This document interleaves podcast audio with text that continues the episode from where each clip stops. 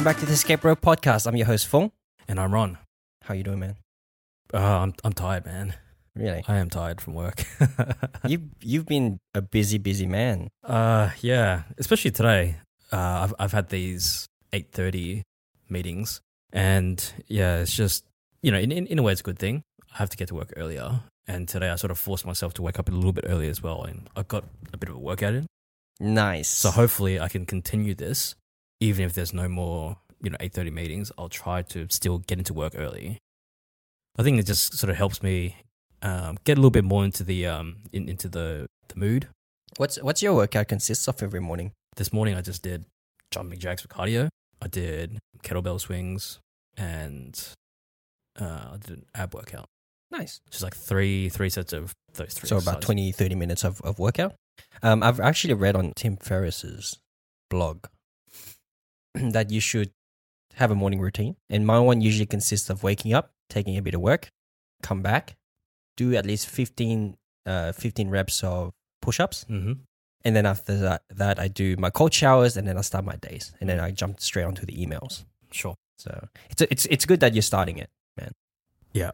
I think it's especially important. Not saying it's not important for me, but I think it's especially important for like a someone who's self-employed. There's nobody that's going to keep you accountable except for yourself.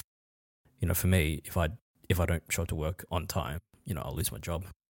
But for you, it's kind of like you just lose business. So you really do have to be more, like for you, you do have to be more self-disciplined than someone working at 9 to 5, I think.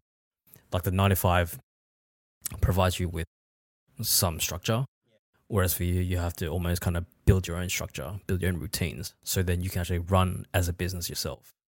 That's true. I agree with that. I agree. There's certain things that I automatically do in the morning, so... after my shower as well, I just hit the kettle, get my coffee ready, grab my coffee, my 2-liter bottle of water, and I sit on my desk. So today was mainly, usually my Mondays and Tuesdays are editing and podcast days. And then on Wednesdays onwards, I start working on my market game. So cleaning the equipment, ordering stock and whatnot. So yeah. The other thing that I sort of realized today, and it's something that, seems very, very apparent, is this whole thing with working 9 to 5 means that there are times where my schedule is kind of fucked up because of work. Like working late, for example, it means that sometimes I have to miss jiu-jitsu. Yeah, you've been doing that for the past 2 weeks, I think. So that means on those days I don't get a workout. But if I wait in the morning, it's like it's something done. At least it's kind of unaffected by anything that goes on during the day. Whether I have to work late or I have to, I'm super tired. It's basically your you time in the morning. Yeah, it's kind of... to center yourself. Exactly. Nothing can affect that time except for when I wake up. Yeah.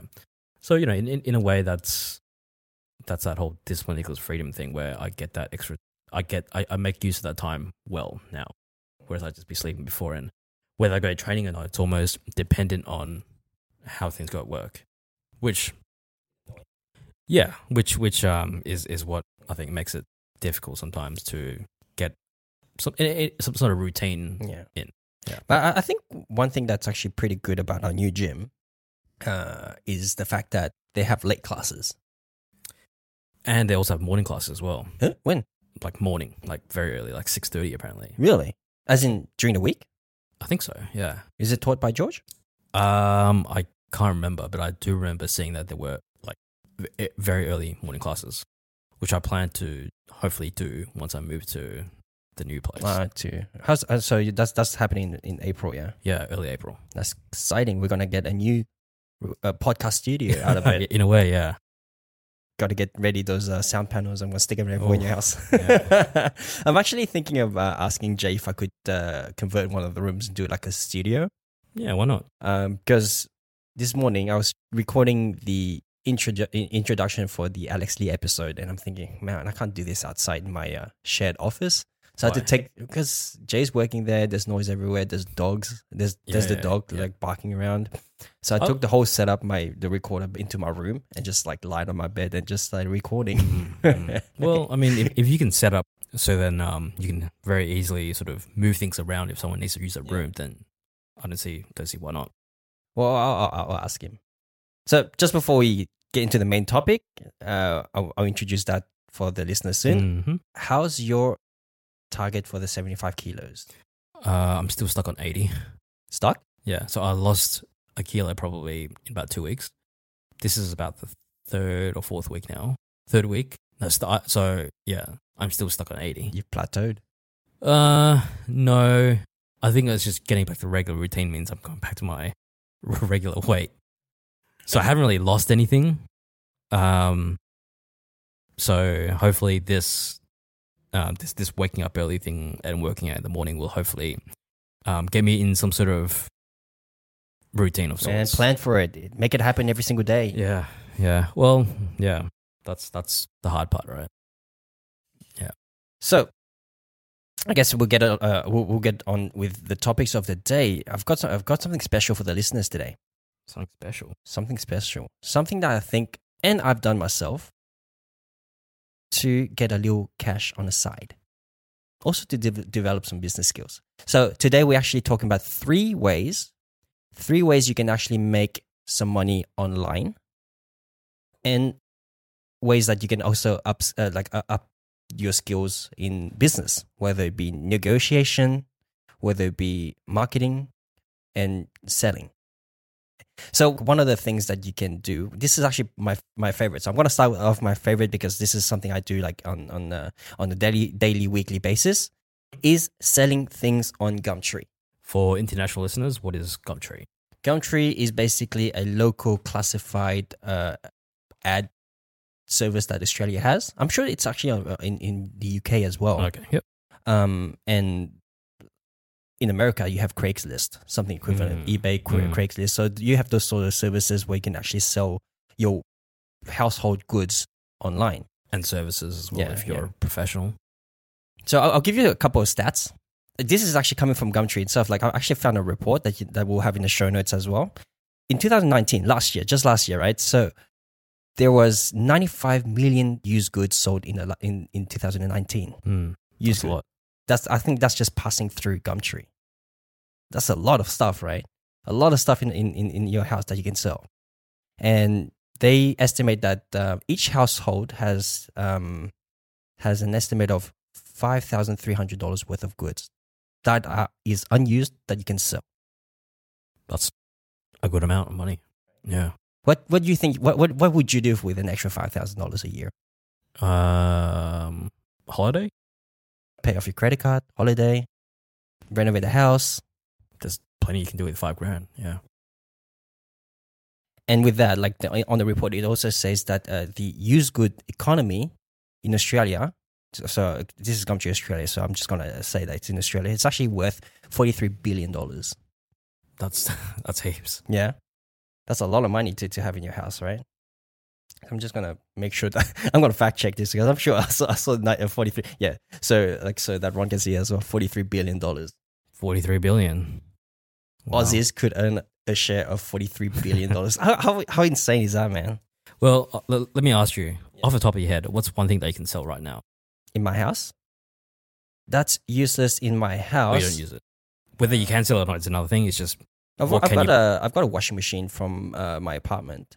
Since we moved in with Jay, that's just sitting in my garage doing nothing. So I've actually taken a picture of that with the intention of selling it. And another thing is my telescope that I got from my, I think it was like one of my birthdays 2 years ago that I haven't had the chance to use as much as I thought I would. I think telescopes are a bit tough if you're near the city. Yeah. Kind of need to go a little bit out. You'd be surprised though. Like there's a couple of things you can see with a telescope up there, but like naked ladies or. So yeah, right. I mean, if you want to check out the report, guys, just check out the link below in our show notes. I'll put the report out there. It's a fascinating read because I like Gumtree is like my favorite place to sell stuff on. Like I've talked to you about it many times. How I sold things, how I buy used goods. I mean, the very microphones and that we are using right now, and also the headphones that we are using right now, is straight off not Gumtree but Facebook Market, which is essentially the same thing. So it's like a secondhand market. Yeah, it's a secondhand market, and it's one of the great ways that you can either get rid of your goods or buy things on the cheap, like quality things, right? Because in this day and age, things move so fast that things don't get the chance to be thoroughly used. Equipments. My brother's actually I think chucking a few home workout equipment, which we literally don't use. We got like one of those those shaking machines where you stand on top of it and it's supposed to shake the fat out of you or shake whatever. Which we, a family member gave us. I love how you rolled your eyes at that because they don't work. And yeah, so we don't use it. It's in our, cinema room, and it's sort of just taking up space. So we thought, okay, why don't we just? It probably won't make much money, but we'll sell it online. At least we get rid of it. That's one, and two, whatever proceeds that we get, we'll put it towards like one of those stationary bikes. That's very true. I mean, most of the time that I bought things on Gumtree, actually I just bought something over the weekend. One of my freezers died for my work, the freezers I use for work. I certainly bought that one on Gumtree as well. I bought it for like $150. It's a 500-liter freezer. You can usually those go for I'd say $1,000 at least. Oh. So I bought it for $150. That was really good. That lasted me a good 2 years. Not bad, right? I'm sure it's because of the horrible heat that we have over the weekend, the 40-degree days that totally just killed the freezer. Anyway, so I bought another 700-liter freezer off this upgrade. Nice. Yeah, off this Italian dude in Smithfield for $350. 700 liters. That's a big freezer. Awesome. So yeah, I use this service for my business just to cut costs. And the stuff that I buy is basically quality stuff. If you know your stuff, if you do your research, right? Yeah, and I think a lot of the times as well, there's many things that you can buy on the secondhand market, which really makes you think. Why do you need to buy new? Well, that's my philosophy. I run on that philosophy. Yeah, unless there's some particular reason why it has to be new, like whether it's warranty or something that you absolutely need. A lot of times, secondhand just does the job. But my point in telling you that story before is that coming to that guy's house, he had a garage full of like antique tables, like really like real wood. Hardwood tables. He asked me if I wanted them. I'm like, where am I going to put it? How is like a dining table? Or? Yeah. It's actually one of those really nice looking brown hardwood tables. I don't know how to explain that, but if I did my research, I probably know how much those would be worth on Gumtree. Whereabouts is this? Like what suburb is this? Smithfield. Okay. So that's one of those things. I mean, look, you have a lot of stuff in your house, if you had a house, right? Right. Look around your apartment. I'm sure there's things that you haven't used in months. I'm sure. Yeah. Right. So you can just chuck it on Gumtree, make a quick extra buck, and declutter your house. Absolutely. Yeah. So what can you learn from selling stuff from Gumtree? What do you think that you can learn? Well, for one, selling stuff, sales. That's number one. What else can you learn? Negotiation. Dealing with a potential customer or dealing with a potential seller. That's right. Negotiation. That's one of the biggest things that I've learned using Gumtree, because far too many people are scared to actually ask for what they want. Yeah. Oh, well, I mean, on Gumtree, you get all sorts of offers, right? Oh, mate, it's amazing what you can get. You can get offered, but it's also your job, like the person selling whatever you are selling on in your house, to know how much it's worth, right? So knowing the worth of your item.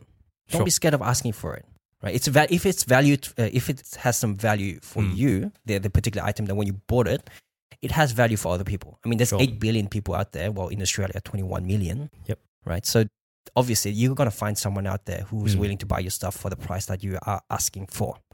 So that's one of the things that you can learn on Gumtree. And the other thing is, how to advertise. Sure. Right. So knowing that was product. Actually one of the more difficult things I felt like. I've never been I've been a pretty big eBay buyer, never been a big eBay seller. And that's similar to Gumtree as well. I never really had that many ads on either platforms. It was just always hard for me to talk up something and try and sell it. That's always a difficult thing for me. I don't know why. It just is.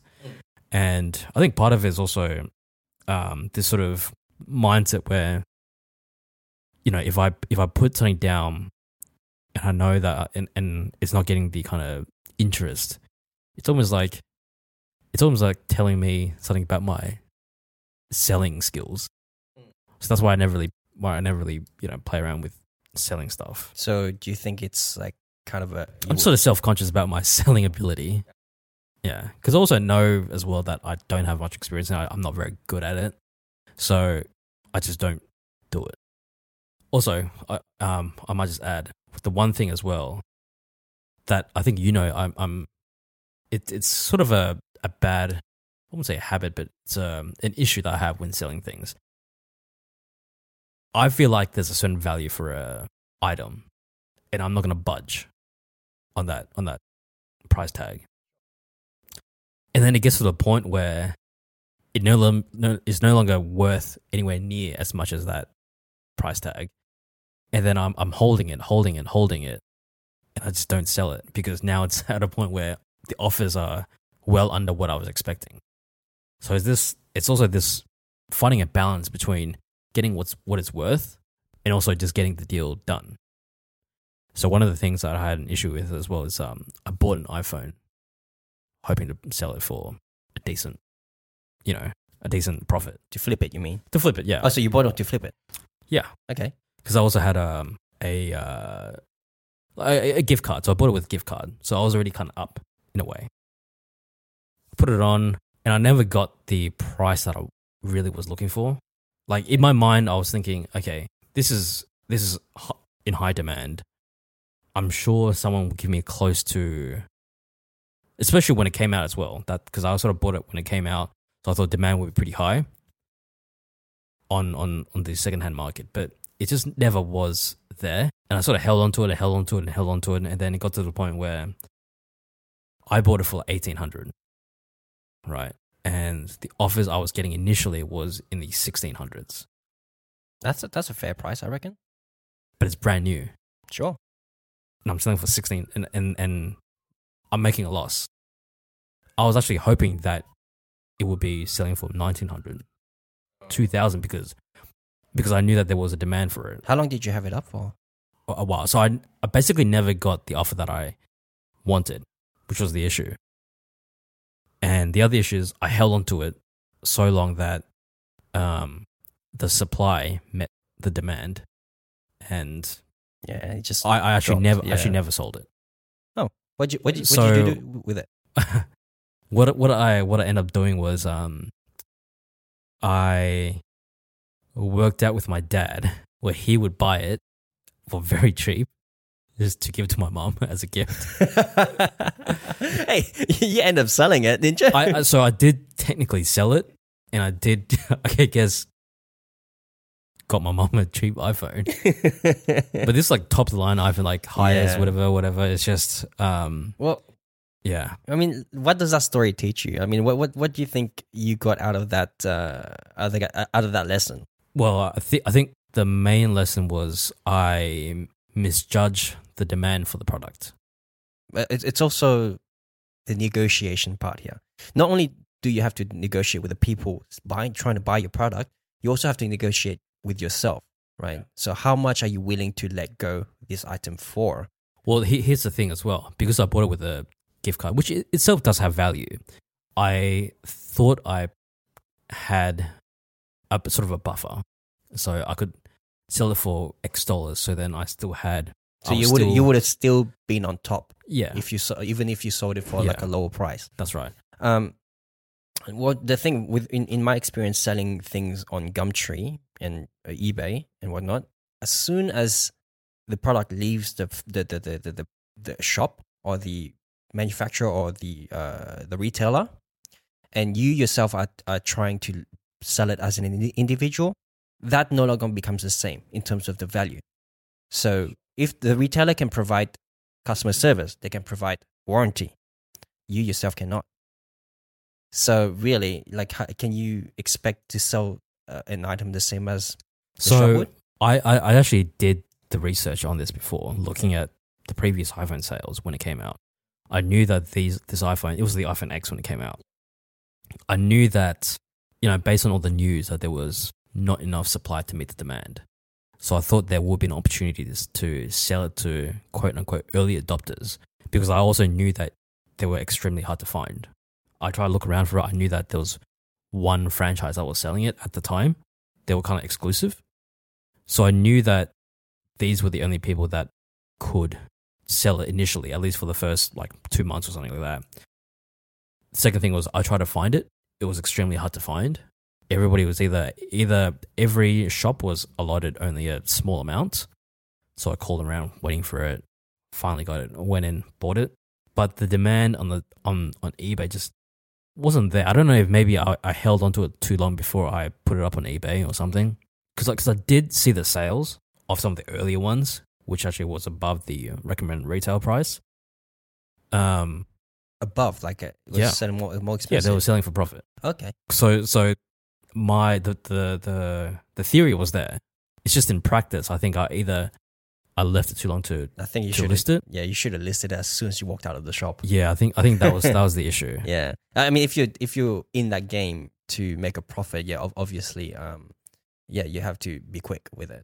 And the thing is, like, with that, I don't know that if it's like a lucrative endeavor to get in, because the phone business, like there'll be a small margin on top, right? What do you mean small margin? It's like what? How? For example, like how much did those people sell above the recommended retail price? Quite a fair bit. I think I bought it for about $18.50, and there was one selling for there's quite a few selling for over $2,000, so $2,100, $2,200. It's not a big margin, but I guess given past history, I thought that was a pretty easy, profit to make. Well, I could be wrong. I've never done that. Like for me, I've always sold used goods, right? So I've sold I've sold monitors, I've sold computers, I sold an excavator once. I sold my tomato sorting machine. That took a long time. So that's a very niche product. That took me like at least a year to sell. I kept listing it because with Gumtree you can list for free, so it's risk free, right? So the question I have for you is: have you ever sold anything for a profit?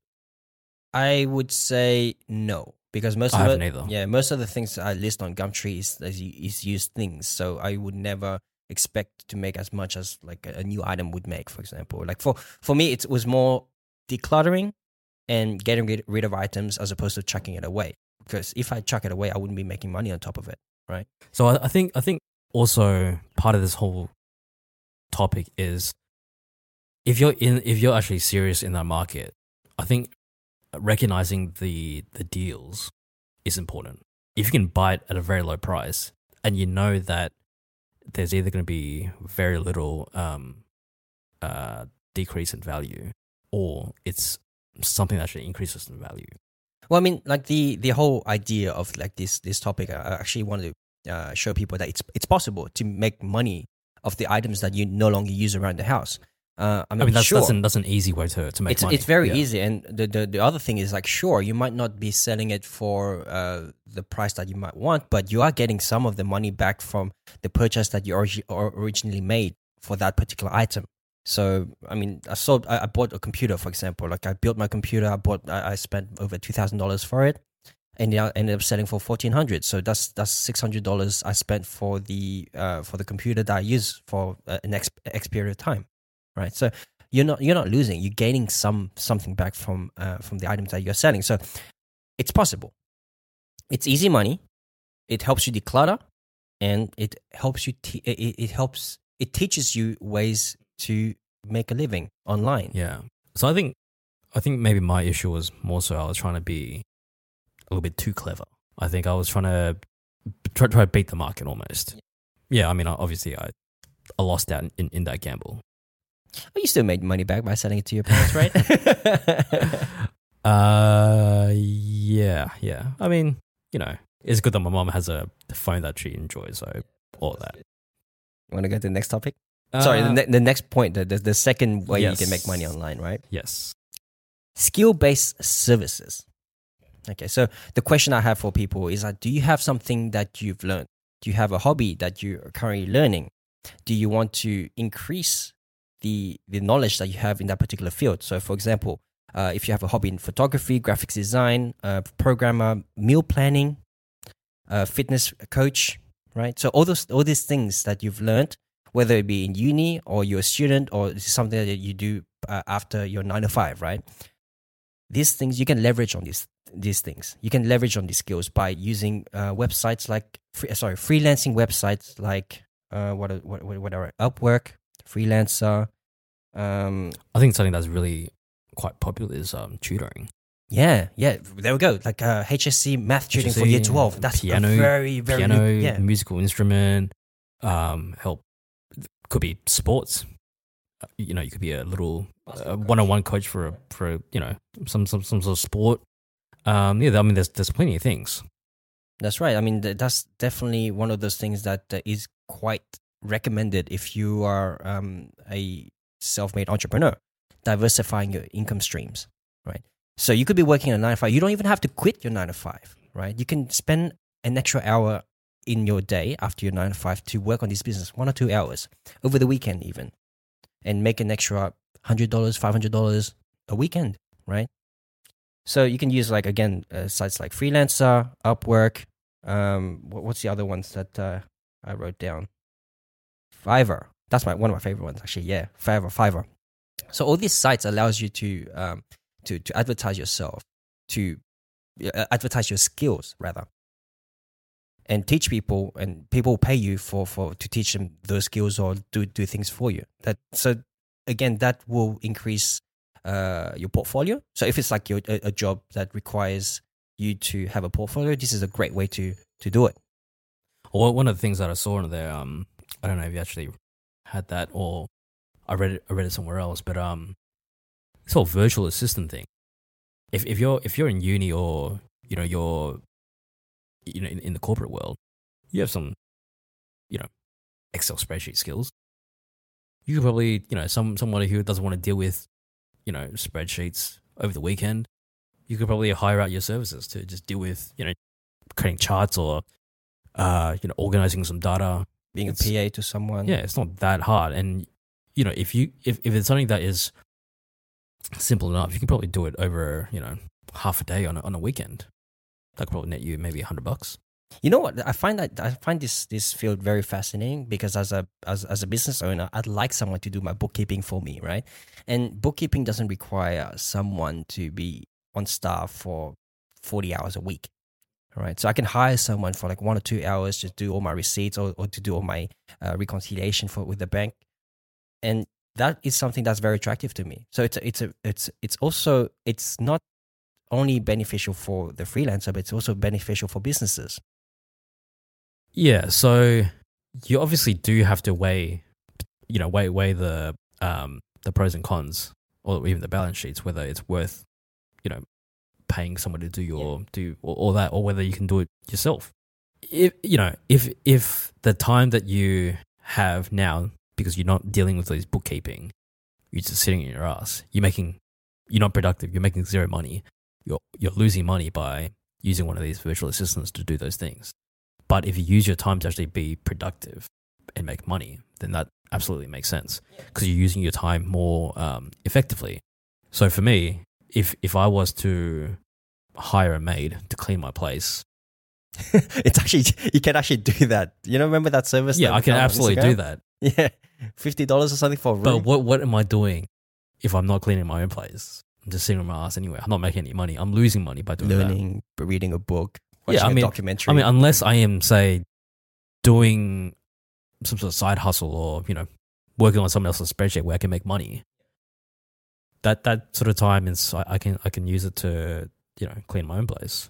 It's always about finding the balance between is the time you have now, are you using it effectively and productively? Or whether you're just doing it because you're lazy. Bit of both. Yeah. I mean, if you can afford it and you want, time is it's a valuable commodity, right? So one of the things I actually like to do is get someone else to clean my car. All right, so I usually like to take my car to places to get it cleaned so I can sit down and do some of my work on my laptop while they clean my car. So that's one of the things that is it worth $50? For me, yes. For other people, like yourself, you like to clean your own car, you probably won't find any value in that. No. Right? Even if it was $20, I wouldn't. Because $20, I know the quality of that watch if I would scratch my car. So something I found interesting as well with these skill-based services, like if you want to do freelancing, right? Freelancing actually contributes to about $1 trillion in US. That's a lot. Oh, freelancing. I guess that can be... Yeah, I mean, that's graphic design. That's a lot of things, right? Exactly, man. So that there's a massive piece of pie that anyone who's looking to get into the freelancing business can take from. So this report is actually from Upwork. That's another freelancing company that I was researching to do this particular piece for this for the podcast. I mean, how lucrative is this? $1 trillion, sitting on your ass at home, having flexible hours, working whenever you want, selecting the clients that you want. Isn't that really attractive? Absolutely. Yeah. So especially if you've already built a client base. Exactly. And the thing is, the beautiful thing about this is because you're like, for example, if you're still in a 9-to-5 and you want to dabble in the business world and you have some skills to offer, then this is obviously one of the great things that you can do because of the flexible time frame. You can work on the weekends, after hours. And also very, very low overheads. It costs you nothing to really set up. You just put your name on Fiverr or one of these platforms and you're up and running. Obviously, you'd have to do some marketing for yourself, build a brand name and build a network of clients that you can rely on and make some money. That happens over time. Yeah. So with this particular skills, as with selling on Gumtree, by the way, Gumtree is also a place where you can put your skill-based services on as well. There's a lot of car detailing. There's a lot of handyman work. So again, like what are those sites? Again, so those are Freelancer, Upwork, you talk Fiverr, all the sites. And that allows a lot of people overseas as well. The thing is, these jobs don't have to be local. You can be in Australia and do services for a client in the US and get paid US dollars, which would be more beneficial for you here working in Australia, right? So yeah, that's another like avenue of income that you can have and also learn, build upon your career. And I think it's probably a very easy way to start your own business as well. You know, you pick up a couple of jobs and you almost have a couple of clients. You know, they might come back to you for a repeat service and you kind of have a business already. Let me ask you this question then. If you were to have a freelancing business, right, what would be something that you'd like to get into? Car detailing. Yeah, it's just to have something on the weekend, bring in an extra $200 a week. Why not? Like, 1 hour of your day on a Saturday? Well, laziness mainly. It's quite physical work. And I guess it's not that fun cleaning a, shitty car. I mean, what kind of skill-based services do you think you could provide? Well, I've been toying around for me anyways. I've been toying around with like getting into photography, like more into photography. Like I've been learning the skill. I mean, I've been learning this skill since 2014, right? 2014 since I went to Japan. I picked up a camera, loved it, didn't understand a thing out of it, and just kept reading, YouTubing, and everything. So I did all this learning by myself. So that's one of the things I've been like checking out. What was it? Not Upwork. Freelancer. Actually, I've actually got an account on there. There has been some jobs I bid on, but yeah, I haven't been too active on it. So I probably should do that. What's that other? Wasn't there another? Is it Freelancer? I don't know if it was Upwork, but it's one of those sites where it's like a similar thing where you put down a job like car detailing or something, and then you sort of bid for a job. Could be a Freelancer. Most of these sites do that. Fiverr, Freelancer. Fiverr is more like you initiate the contact with the person that wants to get the job done, basically. So whereas Freelancer, you put the job out there, like the clients put the job out there, and people bid for the actual job. So what are some of the things that you can learn from? Like the key thing that you can learn from doing this. For me, right, for the advice I have for people who want to get into freelancing, this will teach you that the value of money is not directly tied to the hours that you work. So it's not like, oh, my 1 hour is worth $25, right? So this will be more on a case-by-case or a client-by-client basis. So one client, you could do maybe 2 hours and you can get $500 or 1 hour, $250, depending on what you do. So for photography, for example, I know for a fact that if I do a job, for, say, a wedding couple, I could potentially get $3,000 a weekend for one job. Maybe 5-6 hours of shooting, 1,000 photos, maybe a couple hours of editing, and bam, you're done. Okay? So yeah, that's one of the advice I have for people. Yeah. Like if you have like a passion for something, a hobby that you're pretty good at, you could probably turn that into some sort of skill-based service, whether it be coaching or whether it be, like you said, photography, teaching something. There's a multitude of things. You don't have to have permission to start something. If you have some skills, then you're obviously above someone already. By above, I mean you have skills that people can leverage off you. So that gives you the right, by having those skills, to charge for those skills if you're willing to give out those services. Ready for the next one? This one's probably my favorite so far. All right, so Gumtree is my number one, like outside of like what we do in the studio right now. But the third one I have is podcasting. It's a hard game. Yeah. Do you agree with me? I mean, the way I see podcasting is it's almost like, in terms of using podcasting to make money, it's almost like being someone in the art industry. And anybody can paint. Whether someone would buy your stuff is a different thing. A lot of people can sing. Do you think painting could leverage off podcasting? No. I'm not saying using podcast to. I'm saying it's a similar thing where you can know how to paint. You can know how to podcast. It doesn't necessarily mean that you can make money from it. We always hear about, struggling musicians or struggling artists. I always feel like today, in this day and age, podcasting it's almost there. As in, it's difficult to make money. You and I, we're far from making money, but like it's definitely something I'm personally aiming for, and I'm dragging you along with it. Yeah. So with podcasting, you can certainly make money, but it's not.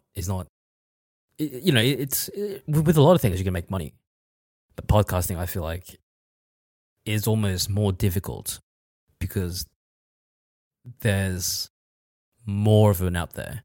For example, if you were to put your skill set on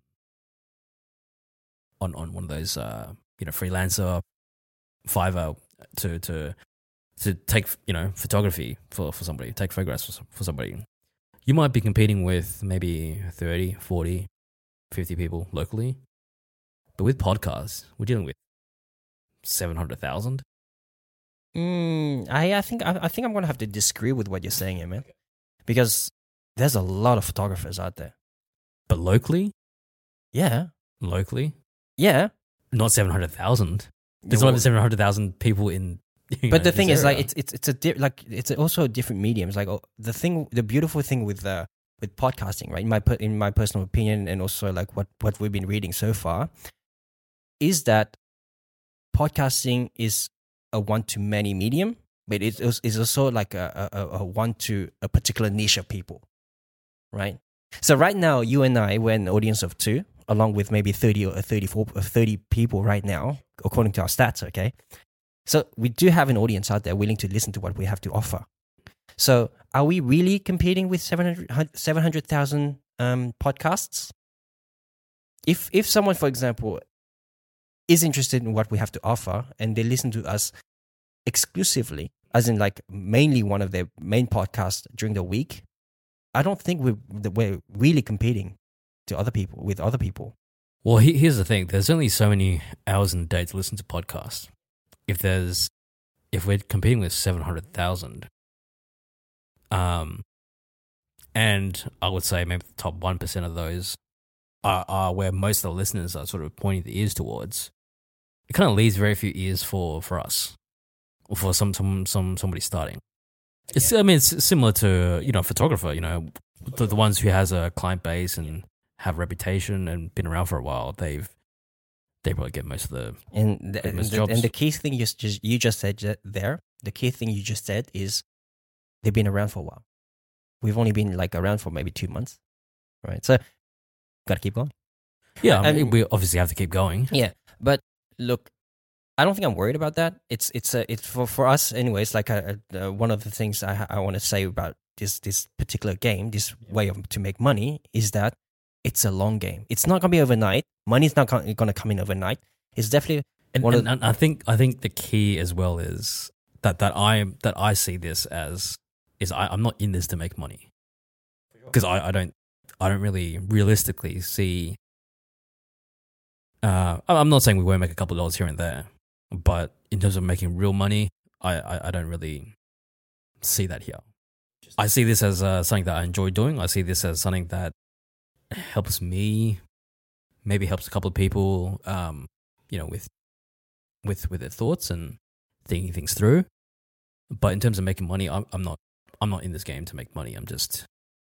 I mean, it'd be great if we did, but I'm not really. Well, that's good that you want to keep your integrity, which is great, right?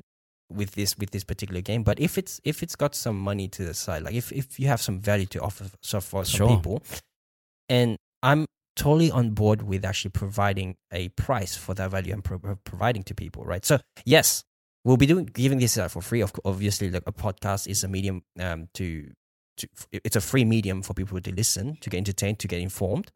But there's obviously you as a podcaster, you as the person who provide their time, right? Mm. So for example, we've got 10 episodes out already. That's say one and a half hour average per episode. So that's 15 hours. Is it 15 hours? Yeah, give or take. So 15 hours of audio. This is not counting the countless hours that we put in to edit, to come up with topics, mm-hmm. right? So I'm totally on board with actually asking for a couple of dollars for the time that I provide, for the value that I provide to people. Okay, so just to come back to what you're saying, I'm still a believer in saying that this is also something that we can succeed in later down the track. I guess I'm not totally on board with that just yet. No, we're not charging just yet. I mean, not in terms of the charging model, more in the sense that even in the long game, I don't really. I see this more of a hobby and leisure rather than a potential thing that makes money. What do you think of the stats I've actually put up in regards to John Lee Dumas? John Lee Dumas podcast, Entrepreneur on Fire. They look good, right? So he makes $150,000 to $200,000 revenue a month in 2019. So if for listeners out there, if you guys want to check out his podcast as well, it's a really great value that he provides. On his website, theentrepreneuronfire.com, you can actually see the stats, monthly revenue reports each month for the whole year. Okay, so I find that quite fascinating and actually gives me a little bit of inspiration to keep this going. So let's talk about this, because this is something that I was going to ask you before. Okay, go on. So am I right to think that he started in around 2012? Yeah, so he's actually been around since around that time, yeah. So number one thing, in the first 4 months, he invested almost 10 grand. Sure. I'm not cool with that. It's a business, right? Pre-launch, pre-sponsor, in the next 4 months after the first 4 months, so we're talking about 8 months now, and this is the next 4 months. He spent, in total, that's 6 months, about 11 grand. Sorry, that's two periods of 3 months, so 6 months. Almost 12 grand. And all of a sudden, he gets sponsorship. And he makes 10 grand in sponsorship during a 6 month period. That completely blows my mind. I haven't really looked into how he made that 10 mm-hmm. grand, but... Well, how does this blow your mind? As in terms of how much he can bring in, or...? Well, for one, I mean, for me, there's a couple of almost mental obstacles. One, the 12 grand that he spends on the first 6 months on the podcast itself not knowing whether it makes money or not. I mean, I don't know if he had a plan on exactly how to build up his thing beforehand or not. But if I was to start a business where I'm going to invest, say, 12 grand, I want a legit plan. I almost need a real plan. I don't know if he had that or not. Maybe he did. If you look at his, actually, like, just to counter that point, do you have any other question, by the way? Well, just to continue as well. Yeah, go before I go. And then in that 6-month period, he's already almost made up that 12 grand that he spent. We've been doing this for 2 months. We're still down what $500 from the equipment alone, and then from the hosting fees. I think we spent in total, right? Combined, both of us, we spent about, I'd say about $1,000, give or take. It's a business. You yourself said told me that this is a business, so you have to think like one. So if it's a business, well, he's we have to invest. Counter to that, right? If really, like, when I said we should think of it as a business, I think we should treat it like a business. We should be disciplined like it's a business. But if it was truly a business, like you tell me that, hey, let's start a business, I would do the numbers first. I would look at the potential, earning potential. I'll look at the market. I will look at the plan. I will try and at least put down a plan to figure out how to make money to basically offset the initial investment. So plan it out. I would have done all that before we started this. But the fact that we're in this without having that plan, that's kind of why I don't really see this as a business. Interesting. You and I have really different views when it comes to this. Well, I mean, if it's a business, you obviously can't just, like, if it's a legit business. Well, I mean, let me give you an example. The store that you had before, right? The brick and mortar store. That was a business. Before you started, you obviously thought about, you considered a lot of things. You considered, the location. You considered the product. You considered, sort of the potential money, earning potential. You looked at the medium to long plan, the long-term plan. You did all of that before you invested money into it. We didn't do any of that before we invested in equipment and invested our time, before we invested anything. So, I mean, can we build into a business? Yes. Potentially. Yeah. Yes. Yeah. I'm going to answer right. Yes. Like, I'm not, it's not a potential for me. Well, I mean, it's not a potential at all. I mean, the question is, can you? Yes. Will we? Well, that's another question, right? Absolutely. You can plan anything to be a business, but it might not necessarily be a business. Right, that's why I don't really see this as a business. It's almost like I am. Can we? Okay. In this case, can we call it a proof of concept? I'm still going to call it a hobby. Look, I'll say this. This will be the equivalent of me buying a $200 pair of basketball shoes, $100 basketball, and $100 worth of basketball gear, and this going down to play it at the park. It's a hobby. I'm enjoying it. I put money in it. It's not a business, though. I'm not going to be an NBA player. I'm not going to get sponsorship for all of this. At which point, then, will you consider this a business? Okay, we'll put it this way. Just hold that question for a second. I'm coming into this with a full understanding that this is not just something that I'm playing around with.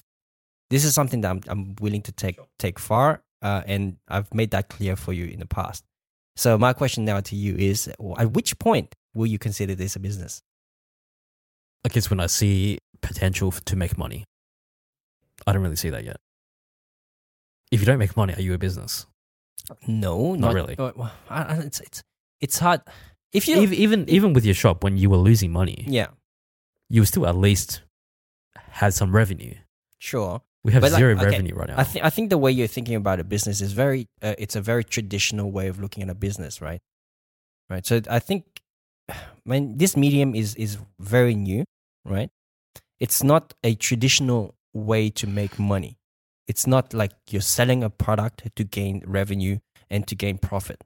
So we are literally giving value out for free at the expense of our own time and our own money because we want to gain an audience that we can leverage on in the future. Okay, so in my books, that's still, okay, let's just call it a proof of concept just to ease things up a little bit, because like I would say we're playing around with a proof of concept. I still, like, I get the proof of concept bit. For me, I'm still sort of just playing around with. Like, I still consider this a entertainment, almost hobby. Yeah, I want to be more disciplined in this, but that would be like me wanting to be more disciplined in getting better at basketball. Mainly because, you know, it's just difficult. It's extremely difficult. What do you think of, say, for example, John Lee Dumas, JLD for short, and Joe Rogan, right? Both are making a killing. And then you have Marcus Brownlee. I'm not saying you can't make money from it. I'm just saying it's extremely difficult. And the way that I came into this was not to make, you know, 100 grand a month like Joe, whatever, Lee Dumas, whatever, or Joe Rogan. I didn't get into this to make 100 grand. I mean, that would be cool. That's a business. But it's almost like I came into this purely to really give my thoughts on things, hopefully improve myself, you know, through discussing things with you. Yeah. And maybe we'll provide some value to some listeners. I had very low, you know, my goals for this was quite low. Whereas I think you had, you know, much higher goals. I still do. I'm telling you, I still do have those higher goals, and I'm actually like wanting to pull you along with me, because like I think this is a good thing for us, right? I mean, I will do everything you need me to do. But in terms of changing my mind, I think I need to see that the first dollar signs first before. Yeah, before it's almost like if you have a great product in your mind, yeah, you're like, oh man, it's going to sell a million units, whatever. That's interesting. But you put it out there. If it doesn't sell, then it's not a business. It's and nothing. It's actually, I think it's also the mentality of a startup, right? So the person, a founder, comes in with an idea, has to convince the masses, has to convince investors that this is worth putting money into, right? So I'm going to look at it like that. Let's call it a startup podcast with a proof of concept that we're playing around with. I'm more than that. But the point being, like, you can make money. Like, I want to actually... I totally agree with you. I want to put the message out there that this is basically something that you can make money in the long term. Like, you think about guys like Joe Rogan, who's making 100K per episode, and you have the Entrepreneur on Fire making 100 to 200K a month. So if that doesn't show me that this is a viable proof of concept, then, you know, obviously then this is something we're still testing out in our own right. But the message I'm putting out there that this is something that you can make money in the long run. Obviously, there's great videos out there that you can check out, namely like by Lewis House. I'll put that in the show notes as well. He basically tells you, like how he got into the game. And if you don't have any content, right? So when you get into the podcast and you're hoping to provide value to people, like if you don't have any content, what do you do? This is something I say often. You document. And also we like, what Ron and I like to do, you just saw like a little debate that we just had here, is we share what we learn, right? So this is basically us sharing, like you have your own ideas, I have my own ideas, but we're coming together to make something work. And I'm sure there's listeners who thinks along my lines. I'm sure there's listeners who think along your lines. And it's good that we have this sort of disagreement, because I want to show those kind of ideas as well. This is something that I've learned from you. This is something that you learned from me. And yeah, like bottom line is you can make money with this, but it's gonna take a long time, right? So yeah, absolutely. Right. Do you agree with that at least? Oh, yeah, I agree with that. I'm not saying you can't make money from it. You know, you can make money. There's many ways to make money. Many ways to make money. Podcasting, musician, artist. It's just whether you'll make enough to consider it a business. Anything else, man? Those are the three ways you can make money online, and actually make money, some money, or learn a new skill. Right? If you want to boost your career, if you want to get rid of stuff around the house and learn some new business skills along the way, these are some of the great ways that I think you can consider when coming into the online game. So again, Gumtree, freelancing, podcasting. I'm sure there'll be some more, like we'll revisit these topics with different ways that you can make money online, different ways that we've actually attempted or learned. But that's going to be in another podcast. There'll be many more of these.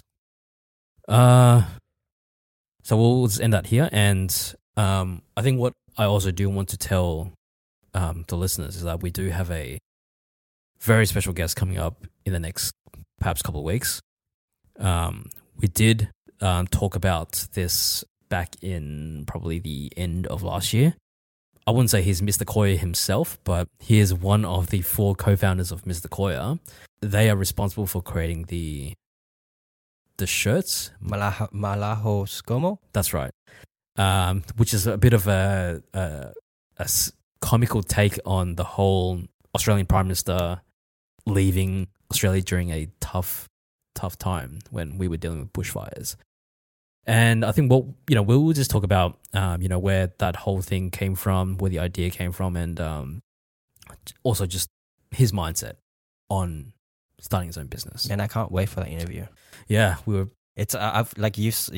have so many questions to ask the guy. A bunch of questions, yeah. And I can't remember exactly which episode it was, but I think it might have been it was released on around the 29th of December. So if you want a little bit of context, listen to that episode. I think we'll probably link it somewhere. Yeah, on the show notes, man. In the show notes. So have a listen to that for some context, and in a few weeks' time we'll have a cool guest. Oh, because I'm so fucking excited. It should be good. It should be good. Yeah. Look, guys, don't forget to subscribe. Don't forget to leave us a 5-star review on Apple Podcasts, and definitely hit us up on Facebook at The Escape Rope, on Instagram at The Escape Rope, and on Twitter at The Escape Rope. So we also have a website you can check us out on, and just come and say hi. We'd love to talk to you. Love to hear from you. Give us a feedback. Dislike us, like us. You name it. We want to hear from you. We also have a Patreon page, guys. If you find some value in our podcast and want to provide us some support, please go on our Patreon. It's only $2 a month. Chuck us a couple of bucks, and we'll keep this going for you. Yeah. I mean, this is almost a couple of pity bucks. We'll take that. We'll take that. We will take some pity bucks. But yeah, look, this is something that we do because we enjoy these conversations, and as Foong mentioned, if you find value in it, send us a couple of bucks, or at the very least, just leave us a like or a review on iTunes. We'll appreciate the hell out of each and every one. All right, guys. You've been listening to the Escape Rope Podcast. Thank you so much for listening. Love you guys. See ya.